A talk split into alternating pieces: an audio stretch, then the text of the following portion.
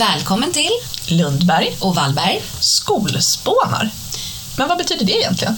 Ja, jag tänker att skolspåna, det betyder att vi diskuterar allt som har med, med skola att göra. Något annat också ibland, eller? Ja, varför inte? Välkomna! I det här avsnittet så kommer vi att eh, diskutera Skolverkets första uppföljning utav den nationella digitaliseringsstrategin som ju antogs av regeringen hösten 2017. Så nu i februari så har man alltså släppt den här rapporten och den bygger på enkäter då som har riktats till elever, lärare, förskolepersonal, rektorer och förskolechefer. Eh, och eh, undersökningen genomfördes under våren 2018. Du Sara, den här rapporten den heter ju Digital kompetens i förskola, skola och vuxenutbildning.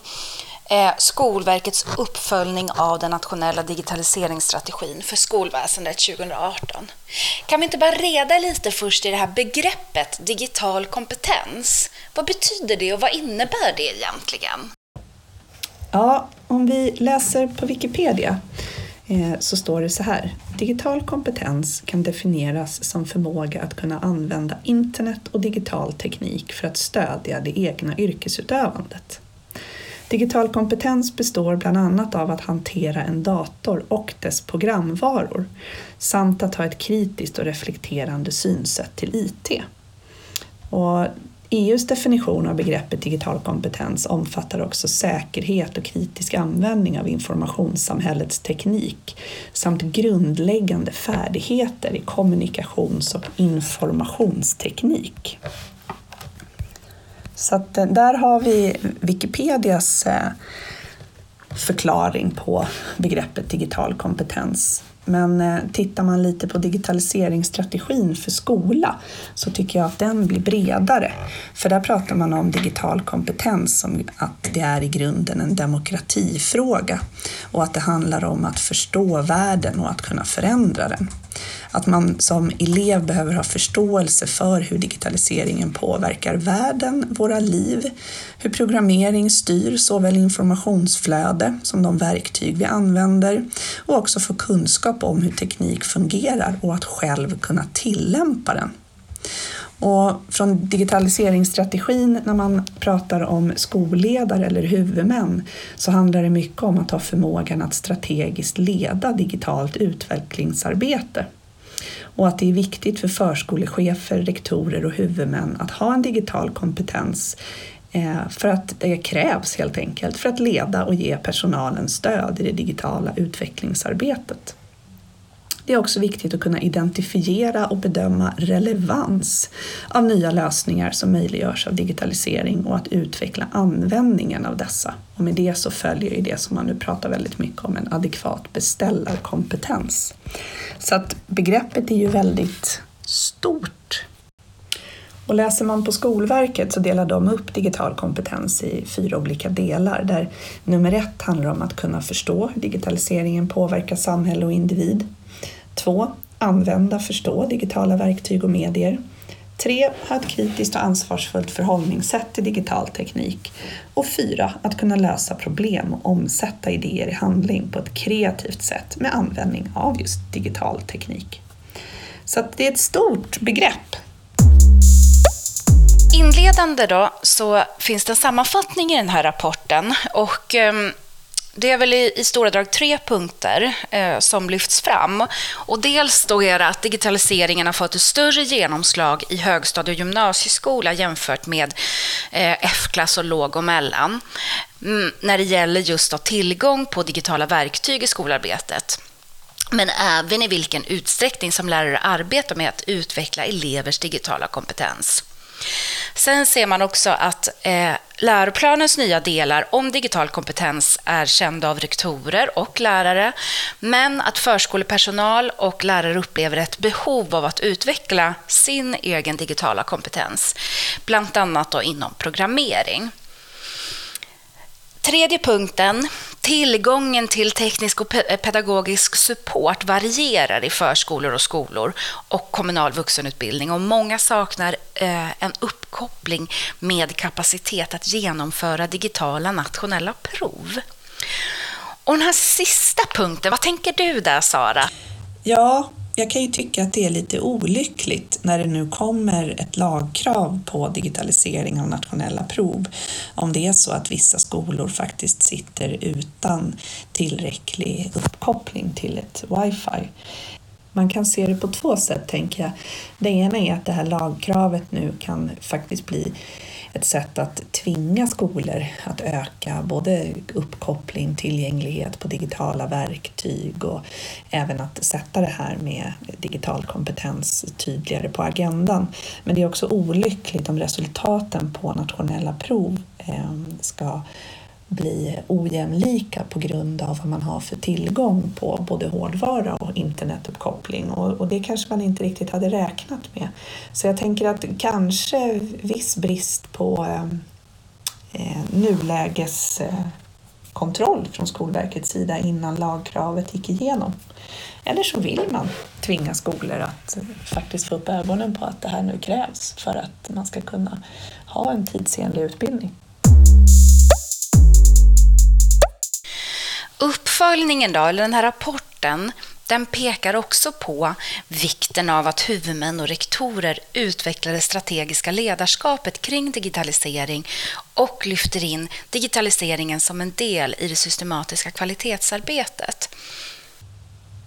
Ja, precis. Och här kommer vi då in på den delen av digital kompetens som handlar om att strategiskt leda Eh, ett utvecklingsarbete. Och här tror jag att många huvudmän och, och, även skolledare jobbar, jobbar hårt med att få in det på ett bra sätt. Och jag tycker att här i Uppsala så har vi ju verkligen senaste året och, och innan dess också försökt att lyfta det här upp på agendan och, och, vi ser ju att många rektorer har med det här i sina verksamhetsplaner och, och mål för framtiden och verkligen har börjat formulera var man vill befinna sig och hur man ska eh, ta sig dit. Så det här tycker jag att vi är på bollen i Uppsala i alla fall. Nu är det ju mars, första mars idag och mars är även källkritikens månad så jag tänkte att vi ska se lite grann vad som står om källkritik i den här rapporten. Och då citerar jag här.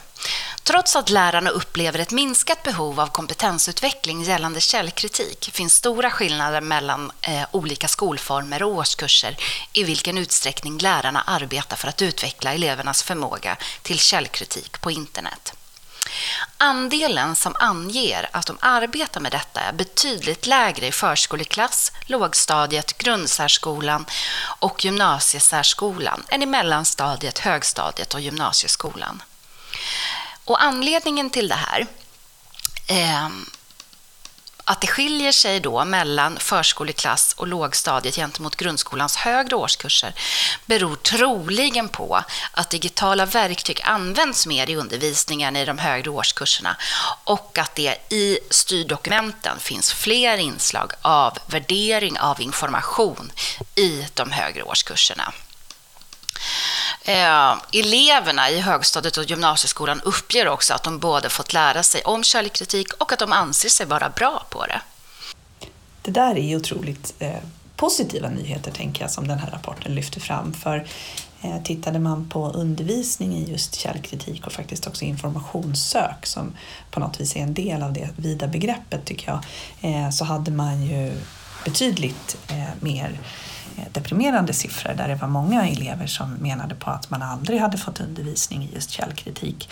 Så att det där är ju faktiskt otroligt bra eh, att man har lyft upp det där och att man i stor utsträckning, framförallt mot de äldre åldrarna, då har tagit eh, undervisning i källkritik och informationssök på stort allvar. Så nu kan vi egentligen bara hoppas att den trenden kryper neråt i åldrarna eftersom jag är övertygad om att även små barn är i behov av undervisning och vägledning i de här otroligt viktiga frågorna som vi vet att man utsätts för eller hamnar, kommer i kontakt med, ska vi väl säga, från väldigt unga åldrar där man pratar om att nästan alla barn från ett års ålder faktiskt kommer kommer på något vis i kontakt med det här och använder sig av digitala verktyg som en iPad eller mammas mobiltelefon eller liknande. Så att, eh, bra jobbat svenska lärare tänker jag med eh, undervisning i källkritik. Men om man nu skulle känna att oh, det här med källkritik, det skulle jag behöva lite mer tips om eller lära mig lite mer om hur jag faktiskt kan ta mig an i min undervisning. Hur kan man göra då, Linda? Vi ska se här. På, om man går in på internetstiftelsen.se eh, så har man eh, publicerat en artikel och man lyfter upp också att det är källkritikens månad. Eh, och vi ska se här. Så genomskådar du fejk på internet. Internet svämmar över av nyheter, propaganda, skämt och lögner. Hur vet man vad som är sant eller falskt? Här är fem knep för att slippa bli lurad.